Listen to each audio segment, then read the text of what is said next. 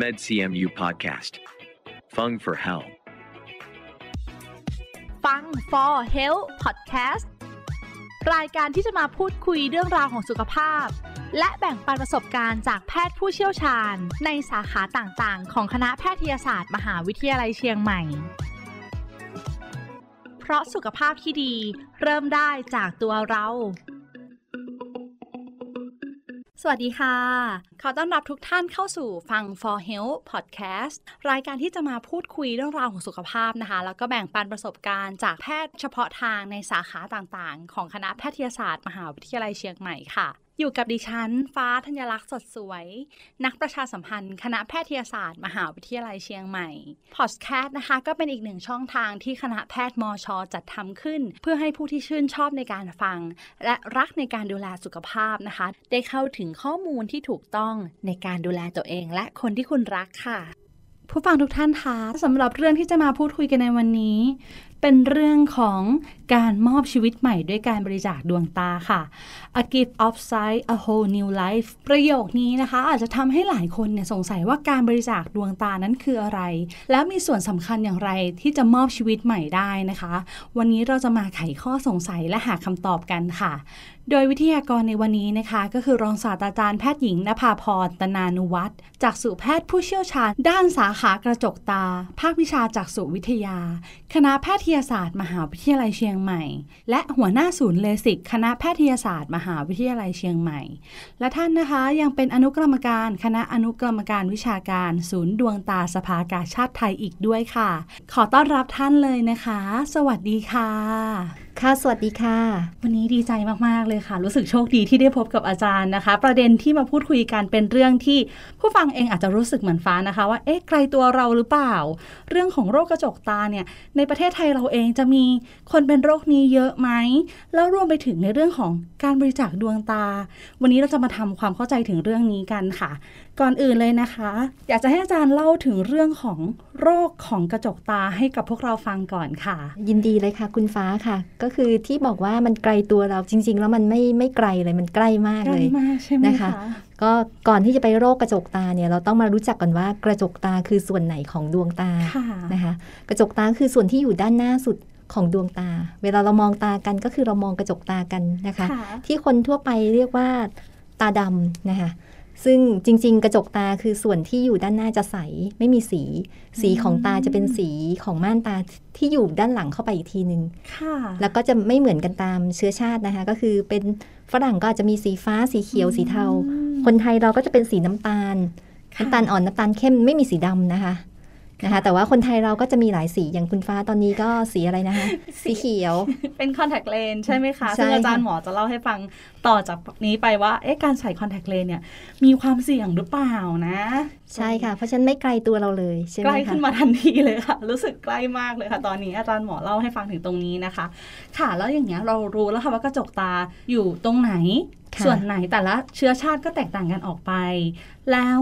โรคที่เกี่ยวกับกระจกตานี่เป็นยังไงบ้างคะ ค่ะ ก็กระจกตาต้องถือเลยว่าเป็นด่านหน้าของดวงตาเราเลยเนาะเพราะว่าเป็นส่วนที่อยู่ด้านหน้าค่ะแล้วจริงๆเนี่ยกระจกตาใสไม่มีสีนะคะ อย่างที่บอกไปแล้วก็จะมีลักษณะโค้งค่ะๆหน้าที่ของกระจกตาก็คือทำหน้าที่หักเหแสงอืมนะคะ ที่ผ่านเข้ามาเนี่ยให้เข้าไปโฟกัสในดวงตาในอาจอรับภาพทำให้เรามองเห็นภาพชัดค่ะ นะคะ ทีนี้ถ้าเมื่อไหร่ก็ตามกระจกตาเอ่อมีการผิดปกติขึ้นมา เช่น มีการบาดเจ็บหรือมีเอ่อลักษณะของเป็นการอักเสบหรือเกิดเป็นความเสื่อมเลยขึ้นมา แล้วทำให้มันไม่ใสเหมือนเดิมนี่แหละค่ะเราจะมีปัญหาแล้วค่ะ เพราะว่าการมองเห็นของเราจะแย่ลงไปนะคะค่ะ คุณผู้ฟังลองนึกภาพตามกันนะคะว่าเราเนี่ยมองเห็นสิ่งรอบข้าง รอบตัวเราเนี่ยได้ชัดเจน แล้วถ้าวันหนึ่งเนี่ยเรามองเห็นไม่ชัด มีอะไรมาบังไว้นี่แค่ผมเราบังบางทีเรารู้สึกหงุดหงิดแล้วนะคะ อาจารย์หมอคะใช่ค่ะ แต่การเป็นโรคเนี่ยน่าจะไม่ใช่ชั่วคราวแน่ถูกต้องแล้วค่ะค่ะ ก็คือถ้าเมื่อไหร่การมองเห็นเราแย่ไปเราจะเราจะมีปัญหาแล้วนะคะ ยิ่งถ้ามีอะไรเกี่ยวกับกระจกตาขึ้นมาเนี่ย อย่างที่บอกไปว่ากระจกตาเป็นส่วนที่สำคัญในการมองเห็น การมองเห็นเราก็อาจจะแย่ลงไปๆค่ะนอกจากนั้นไม่พอนะคะก็คือ มันจะมีความไม่สบายตาหรือความเจ็บปวดระคายเคือง รร่วมด้วยอาในการในจะส่วนแสใหดญ่งมาเลยนะคะใช่ บางคนก็อาจจะมีตาแดง แล้วก็ระคายเคืองตาสู้แสงไม่ได้ค่ะนะคะ แล้วก็ที่สำคัญคือบางทีเนี่ยพอการอักเสบหายไปแล้วเนี่ย มันจะหลงเหลืออะไรให้เราตรงกระจกตาเนี่ยมันอาจจะกลายเป็นแผลเป็นค่มันก็จะเป็นฝ้าขาว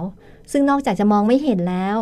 ปวดตาแล้วอาจจะไม่สวยงามก็คือเป็นขาวๆขึ้นมาที่บริเวณส่วนหน้าของดวงตาเราด้วยคือเห็นได้จากภายนอกเลย เห็นได้จากภายนอกได้ในบางรายที่เป็นเยอะนะคะ ค่ะ รู้สึกใกล้ตัวแล้วก็น่ากลัวมากเลยค่ะเริ่มใกล้เข้ามาเรื่อยๆค่ะค่ะ อาจารย์หมอคะก็แค่ฟังอาการนะคะ เรารับรู้ได้เลยค่ะว่า ถ้ามันเกิดขึ้นในชีวิตของเรา แล้วต้องเจอกับอาการเหล่านี้ทุกๆวัน คงสร้างความลำบากใจแล้วก็ลำบากในร่างกายด้วยค่ะในการใช้ชีวิตนะคะค่ะอาจารย์หมอคะแล้วแบบนี้จะมีสาเหตุอะไรบ้างที่ทำให้กระจกตาของเราเนี่ยมีปัญหาคะโอ้ มีได้มากมายเลยค่ะ เราเอาจากที่เราเจอกันบ่อยๆก่อนไหมคะ ค่ะ ค่ะที่บ้านเราที่เราเจอกันบ่อยๆคนไข้ที่หมอเจอเนี่ยก็จะเป็นโรคของอากระจกตาอักเสบนะคะค่ะซึ่งอาจจะเกิดจากการติดเชื้อ คือได้ทั้งเชื้อแบคทีเรีย เชื้อรา เชื้อแม้แต่เชื้อพวกอ่าปรสิตบางอย่างก็ทำให้กระจกตาอักเสบติดเชื้อขึ้นมาได้ แต่ว่าที่สำคัญมันจะต้องมีอะไรนำมาก่อน ซึ่งก็คือมักจะมีการบาดเจ็บของดวงตานำมาก่อนค่ะ นะคะเช่นการทำงานบางทีเกิดสิ่งแปลกปลอมเข้าตานะคะ หรือว่าอุบัติเหตุบางอย่างที่ทำให้กระจกตาเป็นแผลขึ้นมาอืมนะคะ หรือแม้แต่การใส่คอนแทคเลนส์ค่ะซึ่งอันนี้ก็เป็นอ่าสิ่งที่เราใช้กันบ่อยในในการแก้ไขสายตาเนาะค่ะคนคนไทยเราก็จะใช้คอนแทคเลนส์ในการเป็นทางเลือกจากแว่นตาค่ะ แต่ว่าถ้าใส่ไม่ถูกวิธีเนี่ย มันก็อาจจะนำไปสู่การติดเชื้อที่กระจกตาได้นะคะอืมอันนี้อันแรกนะคะ อันที่สองก็คืออุบัติเหตุทางตา ซึ่งก็เชื่อมโยงกับอันแรกเหมือนกันนะคะนี่ก็คือถ้าเป็นอุบัติเหตุเล็ก ๆ น้อยๆบางทีก็นำไปสู่กระจกตาถลอกก็จะเจ็บเครื่องตานะคะแล้วก็นำไปสู่การติดเชื้ออย่างสาเหตุแรก หรือว่าอุบัติเหตุที่ร้ายแรงก็คือเกิดการฉีกขาดของกระจกตาเลยค่ะเช่นมีของมีคมทิ่มเข้าไปในตานะคะหรือว่าเอ่อวัตถุระเบิดหรืออะไรพวกเนี้ยค่ะ ซึ่งบางครั้งก็เกิดจากอุบัติเหตุจากการใช้ชีวิตประจำวัน เช่น การทำงาน นะคะที่เราเจอบ่อยๆคือตัดหญ้า นอกจากจะเกิดการฉีกขาดของกระจกตาแล้วบางที ลูกตาบางส่วนก็จะฉีกขาดนะคะค่ะหรือว่าสิ่งแปลกปลอมเนี่ยเข้าไปฝังอยู่ในตาเลยอืมนะคะซึ่งพวกนี้พอเกิดการฉีกขาดขึ้นมาเนี่ยต้องมีการเย็บใช่ไหมคะ หรือว่าใช่ค่ะถ้ามีมีการสมานของแผล ด้วยตัวเขาเองหรือว่าด้วยการเย็บเนี่ยสิ่งที่ตามมาก็คือแผลเป็นนะคะอ๋อซึ่งถ้าแผลเป็นมันเอออยู่ตรงกลางหรือว่ามันแผลเป็นมีขนาดใหญ่ การมองเห็นก็จะแย่ลงค่ะ ภายนอกคือคนมองเข้ามาเห็นแน่นอนว่าเป็นรอยแผลเป็น แล้วคนที่เป็นล่ะคะเขามองออกไปผู้ป่วยใช่ไหมคะใช่ค่ะผู้ป่วยก็จะมีอาการแบบไหนคะจะเห็นใส่ปกติกลับมาปกติไหมคะ ก็แน่นอนค่ะ ก็ไม่เห็นค่ะ ก็อาจจะมีการมองเห็นที่ผิดปกติไปนะคะเมื่อสักครู่อาจารย์พูดถึงเรื่อง อุบัติเหตุทางตานะที่อาจจะเกิดขึ้นมีการตัดหญ้า นึกถึงหลายอาชีพเลยค่ะ รู้สึกว่าทุกๆบ้านเนี่ยจะต้องมีแน่นอนค่ะ ตัดหญ้าใกล้นี่หมอตาจะกลัวมากเลยค่ะ เวลาเจอใครตัดหญ้าอยู่เนี่ยเราจะต้องไม่หันหน้าไปทางนั้นต้องคือบางทีเนี่ยค่ะอุบัติเหตุอาจจะไม่ได้เกิดคนที่ตัดนะคะใช่อาจจะเป็นคนที่เดินไปค่ะเดินมาแถวนั้น คือเป็นเหมือนเป็นเหยื่อ ก็คือเราก็ไม่รู้คือคนตัดก็เสี่ยง คนที่อยู่ใกล้ ๆ ก็เสี่ยง เพราะว่าบางครั้งเนี่ยใบมีดไปโดนเอาเศษหินเศษเหล็กเศษอะไรที่เขาตัดเขาไม่เห็นเนาะค่ะเราไม่รู้ทิศทางเลยว่ามันจะกระเด็นไปทางไหน ใช่ค่ะ อันนี้จย์เราก็เจอคะบ่อยและทางภาควิชาจักษุของเราก็รณรงค์มาโดยตลอดค่ะ ไม่ว่าจะเป็นโปสเตอร์ติดที่ OPD หรือว่าแม้แต่แจกแว่นตานิรภัยให้กับผู้ป่วยที่มาที่ OPD จักษุค่ะนะคะก็คืออาจารย์หมออยากจะให้ผู้ฟังเองเนี่ย เรารู้จักใน step ของการป้องกัน ก่อน คืออันดับแรกไม่อยากให้เกิดเหตุการณ์แบบนี้แล้วนำมาสู่การรักษาเลยนะคะ ถูกต้องเลยค่ะ เพราะว่าโรคกระจกตาส่วนใหญ่ อย่างที่พูดไปตะกี้ทั้งติดเชื้อ ทั้งจาก อ่าอุบัติเหตุเนี่ยอุบัติเหตุส่วนใหญ่มันป้องกันได้ รู้สึกโชคดีนะคะ วันนี้คุณผู้ฟังเนี่ยได้ฟังถึงคอนเทนต์ที่น่าสนใจมาก ๆ เลยค่ะทำให้เราได้นำไปปรับใช้กับคนที่บ้าน คนรอบตัวของเราคนที่เรารักนะ ไม่อยากให้เกิดเหตุการณ์เลวร้ายแบบนี้เกิดขึ้นนะคะและนอกจากนี้ยังมีอีกไหมคะอาจารย์หมอคะ คือนอกจากนี้เนี่ยโรคของกระจกตาเนี่ยอาจจะเกิดจากสาเหตุอื่น ๆ ได้ เช่น บางทีอาจจะเป็นเรื่องของกระจกตาเสื่อมนะคะซึ่งอาจจะเสื่อมจากเอ่อเป็นเอง นะคะค่ะซึ่งอาจจะมีส่วนเกี่ยวข้องกับพันธุกรรม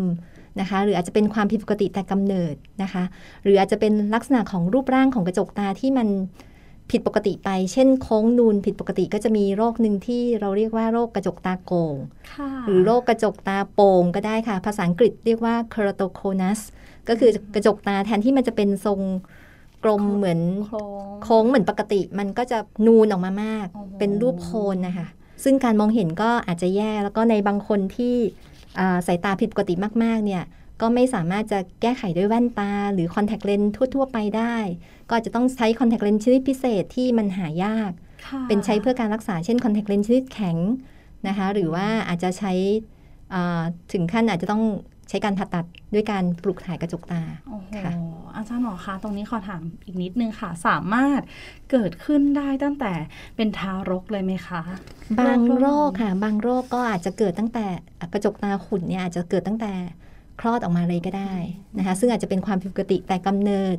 อาจจะเป็นจากพันธุกรรม อาจจะเกิดจากการติดเชื้อตั้งแต่อยู่ในครรภ์มารดาค่ะ ฟังแล้วเป็นเรื่องที่น่าเศร้ามากเลยนะคะ เพราะค่ะว่าหลีกเลี่ยงไม่ได้ ก็คือเกิดมาทารกคนหนึ่งก็มีโอกาสที่เป็นโรคเหล่านี้นะคะค่ะแต่ว่ากลุ่มหลังก็ไม่ได้เจอบ่อยนะคะค่ะก็คือเจอได้ ในประเทศไทยเราเองเจอได้น้อยใช่ไหมคะ เจอได้บ้างค่ะ กลุ่มที่เป็นอ่าความผิดปกติแต่กำเนิด กลุ่มที่เป็นพันธุกรรมก็เจอได้บ้าง ไม่ได้เจอบ่อยมากแต่ว่าเจอได้ แต่ที่บ่อยที่สุดนี่คือ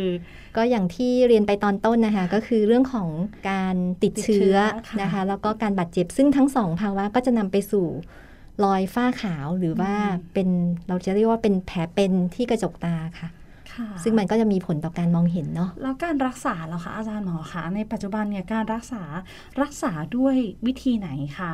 เป็นคำถามที่ที่ดีนะคะ แต่มันกว้างมากค่ะก็คือก็ขึ้นอยู่กับสาเหตุนะคะค่ะคือถ้าเบื้องต้นถ้าผู้ป่วยมาด้วยเรื่องของการติดเชื้อเนี่ย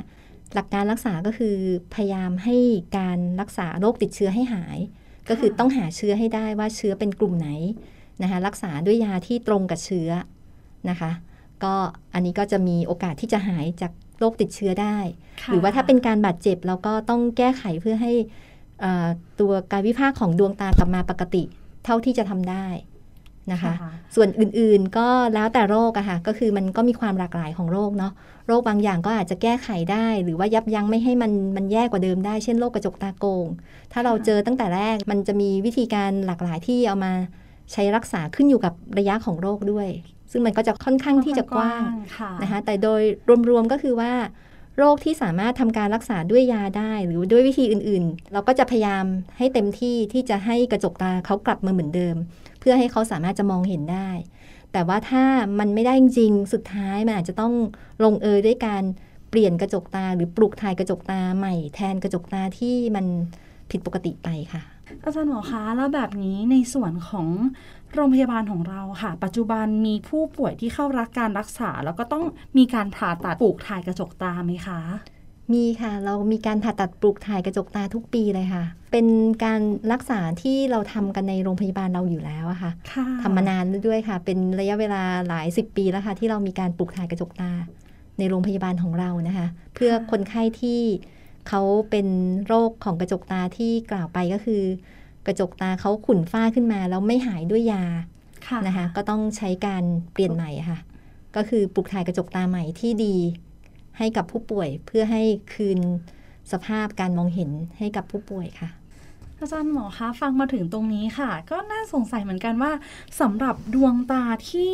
เราจะนำมาปลูกถ่าย เขาได้มาจากไหนอะคะ ต้องใช้กระจกตาจริง หรือกระจกตาเทียม อยากให้อาจารย์หมอเล่าให้พวกเราฟังหน่อยค่ะ ค่ะณปัจจุบันนี้วิธีที่เราใช้เป็นวิธีหลักในการปลูกถ่ายกระจกตาคือกระจกตาที่ได้รับการบริจาค จากผู้บริจาคดวงตาที่เสียชีวิตแล้วค่ะ ซึ่งจริง ๆ กระจกตาเทียมเราก็มีนะคะ แต่ว่าผลเนี่ยมันสู้ไม่ได้ สู้กระจกตาคนจริง ๆ ไม่ได้นะคะณปัจจุบันเรายัง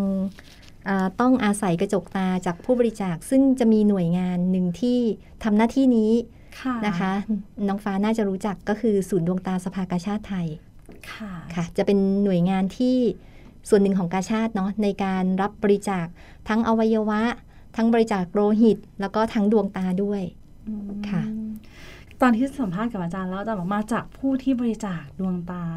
ขนลุกค่ะ มีความรู้สึกโหมันยิ่งใหญ่มากเลยค่ะ อาจารย์ค่ะ เพราะว่าสำหรับคนที่รอคอยการปลูกถ่ายเนี่ยต้องเป็นความรู้สึกที่แบบเหมือนความมืดมน ความมืดมิดอะแล้วก็วันหนึ่งเราได้รับการบริจาคมา มีทีมผู้เชี่ยวชาญ ทีมคุณหมอเก่งๆ ที่ทำให้ คนคนหนึ่งสามารถกลับมาเหมือนมอบชีวิตใหม่จริง ๆนะคะ เป็นคำพูดที่พูดออกมายาก เช่นการค่ะในเรื่องของดวงตาที่ได้มาจากไหนค่ะอยากจะทราบค่ะทุกวันนี้ในโรงพยาบาลของเราเนี่ยมีผู้ป่วยที่ต้องเข้ามารับการรักษาด้วยการผ่าตัดปลูกถ่ายกระจกตา แล้วก็รอคอยกระจกตามากน้อยแค่ไหนคะค่ะเราก็มีการเก็บสถิติอยู่นะคะ ก็คือพูดถึงช่วงที่ไม่ใช่โควิดเนาะค่ะเราสามารถจะ ปีปีหนึ่งเนี่ยจำนวนที่มากที่สุดที่เราทำให้ได้ก็คือเกือบปีละ 90 90 รายต่อปีค่ะนะคะซึ่งก็ไม่ถึงร้อยแต่ว่าผู้ที่เข้ามาจองกระจกตาเนี่ยมาทั้งเขตภาคเหนือตอนบนโอ้โห หลายจังหวัดมากค่ะค่ะ เพราะว่าโรงพยาบาลที่สามารถจะปลูกถ่ายกระจกตาในเขตภาคเหนือได้ตอนนี้มีอยู่แค่เฉพาะที่โรงพยาบาลมหาราชของเรานะคะ ดังนั้นก็จะมีการ refer case มาในโรงพยาบาลที่อยู่จังหวัด ที่อยู่ในเขตภาคเหนือค่ะ เพราะฉะนั้นก็จะมียอดที่สะสมมาเรื่อยๆ เพราะว่าตอนเนี้ยจำนวนผู้ที่เข้ามารอรับการคือเหมือนมาจองคิวค่ะดวงตาไว้เนี่ยกับเราเนี่ยมีอยู่ประมาณปีหนึ่งหลังๆ นี่เกินร้อยค่ะ หลังๆเกินร้อยคือ demand มากกว่า supplyนะคะค่ะแล้วก็เท่าที่เราสะสมมาหลายในช่วงเวลาหลายสิบปี ก็คือเกิน 20 ปีเนี่ย ตอนนี้มีผู้ป่วยที่รอรับการปลูกถ่ายกระจกตาอยู่ประมาณ 700 ราย ในขณะที่ช่วงโควิดเนี่ยเรายอดเราก็ดรอปลงไปนะคะก็คือปีหนึ่งทำไม่ถึง 50 รายต่อปีอืมค่ะค่ะ รู้สึกการรอคอยนี่เป็นจำนวนมากเลยใช่นะคะถือว่าเป็นวิกฤตเลยค่ะ ก็คือมีไม่เพียงพอให้กับผู้ป่วยค่ะ เชื่อว่าผู้ฟังหลายท่านเนี่ยฟังถึงตรงเนี้ยถ้าเกิดเรื่องนี้เกิดขึ้นกับคนที่ท่านรักนะคะ แล้วก็รอคอยการปลูกถ่ายกระจกตา ตรงเนี้ยเชื่อว่า เป็นนิมิตหมายที่ดีค่ะ อาจารย์ค่ะ เรามาทำความเข้าใจกันนะว่าเอ่อโรคของกระจกตาเป็นมายังไง แล้วการผ่าตัดการรักษาเป็นยังไงทำไมเราถึงต้องได้รับการบริจาคเพื่อที่จะปลูกถ่ายกระจกตา แล้วก็ตอนเนี้ยค่ะ ที่อาจจะเกิดความสงสัยค่ะ ผู้ฟังเองอาจจะคิดว่า การที่เราบริจาคดวงตา แล้วดวงตาทั้งดวงเลยหรือเปล่าที่จะเข้ามาอยู่ในดวงตาของผู้ป่วย ส่วนที่เราจะปลูกถ่ายให้กับผู้ป่วยคือส่วนเฉพาะด้านด้านหน้าก็คือกระจกตาอย่างที่เรียนไปตอนต้นว่าเราทำการผ่าตัดปลูกถ่ายกระจกตาค่ะเพราะฉะนั้นการผ่าตัดชนิดนี้จะช่วยแก้ไขให้ผู้ป่วยที่มีภาวะตาบอด หรือว่าสายตาพิการนะคะจากโรคของกระจกตาเท่านั้นนะคะส่วนอื่นๆจะต้องดีด้วย เพราะฉะนั้นหลังทำเนี่ยเอ่อถ้าส่วนอื่นมีปัญหาเขาก็อาจจะไม่เห็นนะคะเพราะฉะนั้นเราจะต้องมีการคัดเลือกผู้ป่วยก่อนผ่าด้วยว่า หลังทำแล้วการมองเห็นจะดีแค่ไหน นะคะสองก็คือการปลูกถ่ายเนี่ยเราไม่ได้ปลูกถ่ายทั้งดวงเรายังทำไม่ได้ วิวัฒนาการของทางจักษุแพทย์ณปัจจุบันเนี่ยเรายังไม่สามารถจะเปลี่ยนทั้งดวงได้นะคะ แต่ว่าเวลาเราไปอ่ารับบริจาคดวงตาเนี่ยเรารับมาทั้งดวงค่ะค่ะ เพราะว่าการที่เราไปรับมาทั้งดวงตอนแรกเนี่ยเพื่อที่เราจะต้องเอามาคัดกรองก่อนอืมนะคะ ก็คือต้องมาตรวจเช็คสภาพของกระจกตาที่ ผู้บริจาคเขาตั้งใจมอบให้ทางกาชาติเพื่อนำไปรักษาผู้ป่วยว่า คุณภาพกระจกตาเป็นไงดีแค่ไหน คือถ้ามันมีเรื่องของโรคติดเชื้อหรืออะไรมาเกี่ยวข้องเราก็อาจจะต้องอาไม่ใช้นะคะก็เหมือนต้องเลือกที่ดีที่สุด ใช่ แต่ว่าถ้าค่ะคุณภาพอาจจะปานกลางเราก็อาจจะเลือกให้กรณีที่ฉุกเฉินนะคะ ค่ะ แต่ว่าถ้าคุณภาพเพื่อการมองเห็นก็จะเป็นอีกอีก เกรดหนึ่งค่ะ ก็จะมีการคัดแยกคุณลักษณะของดวงตาที่เรารับบริจาคมาจากผู้บริจาคอีกครั้งหนึ่งค่ะค่ะ อาจารย์หมอคะแบบนี้ขอย้อนนิดนึงค่ะ ถ้าพูดถึงคนคนหนึ่งที่เขาตัดสินใจที่จะบริจาคดวงตาให้กับสภากาชาติไทย แล้วก็ตัวเขาเองมีความตั้งใจแล้วค่ะ แล้ววันไหนที่ ตัวของผู้ที่บริจาคเนี่ยเขาเสียชีวิตลงแล้ว ตรงนี้ต้องได้รับความยินยอมจากทางญาติ มีบ้างไหมคะพอถึงสถานการณ์นั้นแล้วก็ทางญาติบอกว่าไม่สามารถให้ได้อย่างเงี้ยค่ะค่ะในประเทศไทยเรานะคะตามกฎหมายเนี่ยเราไม่สามารถจะไปจัดเก็บดวงตาจากผู้ที่เสียชีวิต โดยที่ญาติไม่ยินยอม ก็คืออย่างน้อยๆต้องมีคำยินยอมหรือว่าใบยินยอมจากญาติ นะคะค่ะถึงแม้ว่าเจ้าตัวจะแสดงความจำนงไว้ตั้งแต่ก่อนเสียชีวิตแล้วว่าเขาอ่าต้องการบริจาคดวงตานะคะ อันนี้ก็คือปัญหาหนึ่งที่บางครั้งเนี่ยญาติก็ไม่เห็นด้วย กับค่ะความตั้งใจของผู้อุทิศ อันนี้ก็จะเป็นความยากของเราเพราะว่าก็จะมีส่วนหนึ่งที่เราไม่มีข้อมูลอะไรเลยในผู้ที่เสียชีวิต ค่ะค่ะก็หรือติดติดต่อญาติไม่ได้เพราะว่าการเข้าไปอ่าจัดเก็บดวงตาเนี่ยจะต้องรีบทำภายใน 6 ชั่วโมงหลังเสียชีวิตค่ะ เป็นช่วงเวลาที่เป็นโกลเด้นพีเรียดเพราะว่าถ้านานกว่านั้นเนี่ยสภาพของดวงตาจะใช้ไม่ได้ อาจจะมีการปนเปื้อนอาจจะมีการติดเชื้อ ซึ่งเราก็ไม่สามารถนำดวงตานั้นไปใช้กับผู้ป่วยได้ ก็จะมีความยากขึ้นไปอีก แล้วถ้าญาติไม่ยินยอม ก็ไม่สามารถจัดเก็บได้อยู่แล้วตามกฎหมาย และนอกจากนี้ก็คือถ้ามีโรคที่เป็นข้อห้าม เราก็จะไม่สามารถทำการจัดเก็บได้ค่ะใช่แล้วก็จัดเก็บเข้ามาก็ต้องมาดูอีกทีว่า เราก็ต้องมีการนำเลือดของผู้อุทิศเนี่ย ไปทดสอบหาโรคติดเชื้อ ถ้าเจอว่ามีโรคติดเชื้อเราก็ใช้ไม่ได้อยู่ดีค่ะ เพราะฉะนั้นมันก็จะเป็นอุปสรรคมากมายที่ทำให้ดวงตาบริจาคที่สามารถนำไปใช้ได้จริงเนี่ยมีจำนวนค่อนข้างจะน้อยนะปัจจุบันนะคะ ค่ะ จะมีเรื่องที่ อาจจะไม่ได้เกี่ยวกับทางการแพทย์หรือเปล่าคะเพราะในความที่ด้วยฟ้าโตมาจากในครอบครัวคนไทย แล้วเรามักจะได้ยินคำที่คุ้นหูมากๆเลยค่ะอาจารย์หมอคะจะพูดว่าถ้าให้อวัยวะไป กลัวว่าชาติหน้าจะเกิดมาไม่ครบ 32 ส่วนที่ให้ก็จะหายไปมีไม่มีในชาติต่อไปอะไรอย่างเงี้ยค่ะ น่าจะมาจากความเชื่อผิดๆด้วยในตรงนี้นะคะ มีส่วนเลยค่ะคุณฟ้า เพราะว่าโดยเฉพาะในสังคมภาคเหนือเนี่ยก็จะมีความเชื่อนะคะว่า ถ้าร่างกายของผู้เสียชีวิตเนี่ยเขาไม่ครบสมบูรณ์เนี่ยเดี๋ยวชาติหน้าก็จะไม่ไม่มีอวัยวะนั้นๆนะคะ ซึ่งเราก็บอกไม่ได้นะว่าชาติหน้ามีจริงหรือเปล่านะคะค่ะแต่ว่าเราลองมานึกย้อนดูว่าในชาตินี้เนี่ยอะยกตัวอย่างถ้าสมมติว่าสมมุตินะคะค่ะเกิดน้องฟ้าเป็นไส้ติ่งขึ้นมาต้องไปตัดไส้ติ่งเนี่ยน้องฟ้ากลัวไหมชาติหน้าจะไม่มีไส้ติ่งมากับเรา ไม่กลัวเลยค่ะ หรือว่าถ้าชาตินี้เอ่อเรามี มะเร็งที่เต้านมอะค่ะเราจะเก็บมันไว้ไหมตัดแน่นอนใช่ไหมคะค่ะ อีกอย่างหนึ่งการที่เราจะเจอว่าเด็กที่คลอดออกมาแล้วมีมีอวัยวะไม่ครบ 32 นี่มันก็ค่อนข้างจะน้อยมาก ๆนะคะ เห็นภาพชัดเลยค่ะอาจารย์หมอคะเพราะว่าเชื่อว่าผู้ฟังหลายท่านที่กำลังฟังพอดแคสต์อยู่ ก็อาจจะมีความสงสัยในคำถามเหล่านี้ มันเป็นเรื่องจริงค่ะที่เกิดขึ้นในประเทศไทยของเรา แล้วก็ยิ่งภาคเหนือของเราเองก็มีความเชื่อเหล่านี้ แต่ถ้าคนที่เขามีความตั้งใจที่จะบริจาคดวงตา เราได้ทำสิ่งที่ เรียกว่าเป็นบุญกุศลครั้งใหญ่ครั้งสุดท้ายก่อนที่จะจากโลกใบนี้ไปเนี่ยเป็นเรื่องที่น่ายินดีนะคะเชื่อว่าหลายครอบครัวที่มอบดวงตาเนี่ยต้องรู้สึกคิดว่าเป็นบุญกุศลครั้งใหญ่มากๆ ที่จะมอบให้กับคนที่กำลังจะจากโลกนี้ไปนะคะ ใช่ค่ะ เพราะว่าทางพุทธศาสนาเองก็การบริจาคอวัยวะหรือบริจาคร่างกายเนี่ยเป็นเป็นบุญที่ไม่ใช่ระดับการทำทานนะคะไม่เหมือนการให้บริจาคด้วยเงิน หรือวัตถุสิ่งของก็คือเป็นการทำบุญที่ยิ่งใหญ่นะคะค่ะซึ่งถ้า ชาติหน้ามีจริงก็น่าจะส่งผลบุญหรือว่ากุศลไปยังภายภาคหน้าให้กับเราได้นะคะ ค่ะ รู้สึกประทับใจมากเลยค่ะ ได้ข้อมูลที่ดีมาก ๆ ที่ได้มานั่งคุยกับอาจารย์หมอตรงนี้นะคะ อยากจะรู้ว่าถ้าเราตั้งใจที่จะบริจาคอะมีข้อห้ามอะไรไหมที่จะทำให้เราบริจาคดวงตาไม่ได้ค่ะข้อห้ามก็น้อยมากเลยค่ะ ถ้าเราไม่ได้เป็นโรคติดเชื้อที่ร้ายแรงนะคะ เช่นเป็นโรค HIV นะคะค่ะหรือโรคมะเร็งโรคเลือด เช่น มะเร็งเม็ดเลือดขาว หรือว่ามะเร็งต่อมน้ำเหลืองนะคะ ก็ไม่น่าจะเป็นปัญหาอะไรนะคะสายตาผิดปกติก็ไม่เป็นปัญหาสายตาสั้นสายตายาวสายตาเอียงได้หมดเลยค่ะนะคะ แล้วก็อายุก็ไม่ได้เป็นอุปสรรคค่ะ เพราะว่าตอนหลังเราก็จัดเก็บหมด เพราะว่าเราจะมีอ่ากระจกตาบางส่วนถึงแม้จะอายุมากนะคะ เราสามารถจะไปใช้ในกรณีฉุกเฉินได้ เช่น กรณีที่กระจกตาทะลุจากภาวะติดเชื้ออะไรพวกเนี้ยค่ะ ค่ะค่ะ แล้วก็แพทย์หรือว่าหน่วยงานของเจ้าหน้าที่ของทางสภากาชาติศูนย์ดวงตาสภากาชาติไทย จะเป็นผู้ไปประเมินอีกทีหนึ่งอยู่ดีค่ะ ตรงนี้ค่ะเชื่อว่าต้องมีผู้ฟังหลายท่านแอบเอะใจว่าถ้าเกิดโรคโควิด -19 ล่ะคะ สามารถบริจาคดวงตาได้ไหม ถ้าเกิดเป็นโรคนี้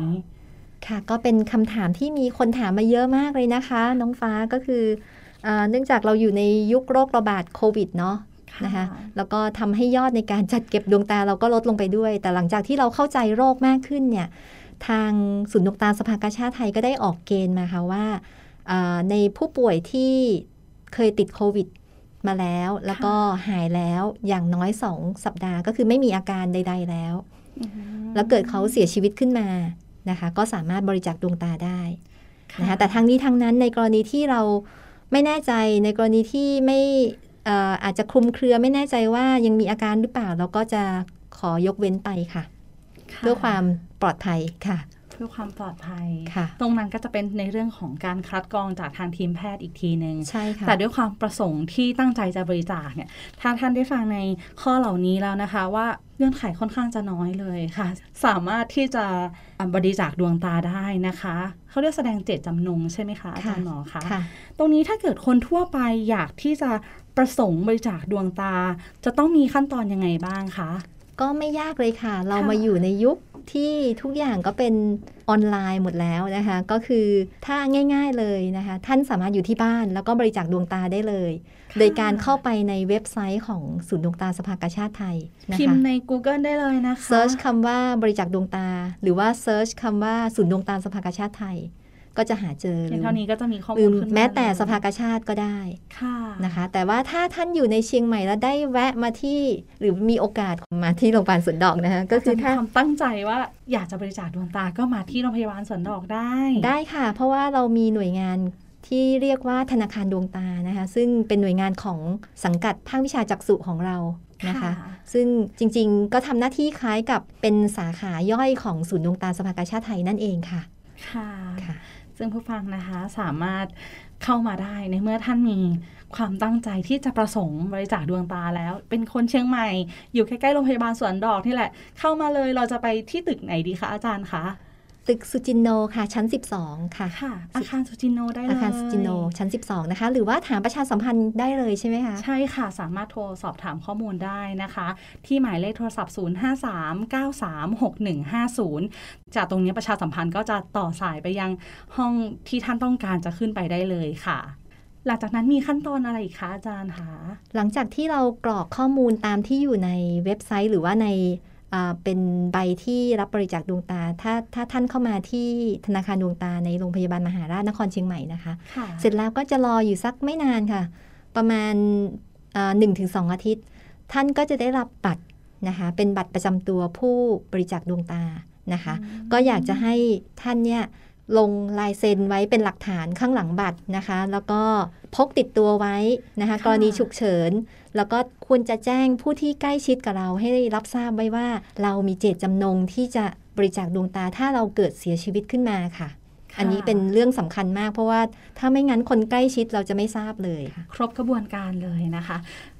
ง่ายๆ สามารถทำได้ตั้งแต่อยู่ที่บ้าน หรือถ้าสะดวกมาที่นี่ทางเราก็ยินดีมากๆเลยนะคะ ขึ้นไปที่อาคารสุจิโนชั้น 12 นะคะค่ะ ค่ะ อาจารย์หมอคะเราพูดคุยมาถึงตรงนี้แล้วสุดท้ายอาจารย์มีอะไรฝากถึงผู้ฟังที่กำลังฟังพอดแคสต์อยู่บ้างคะ ก็อยากจะฝากผู้ฟังทางพอดแคสต์ ทุกท่านนะคะว่า โรคของกระจกตาเป็นโรคที่ไม่ไกลตัวเราเลยนะคะ แล้วก็ส่วนใหญ่ก็จะเป็นโรคที่เราสามารถจะป้องกันได้นะคะ เช่น การใส่คอนแทคเลนส์ให้ถูกวิธี ความระมัดระวังในการทำงาน หรือว่าการใช้ชีวิตประจำวัน เพื่อป้องกันอุบัติเหตุทางตา ซึ่งอาจจะนำไปสู่โรคของกระจกตาติดเชื้อ หรือว่าเกิดอันตรายกับกระจกตาของเรา แล้วก็นำไปสู่ภาวะที่ทำให้เรา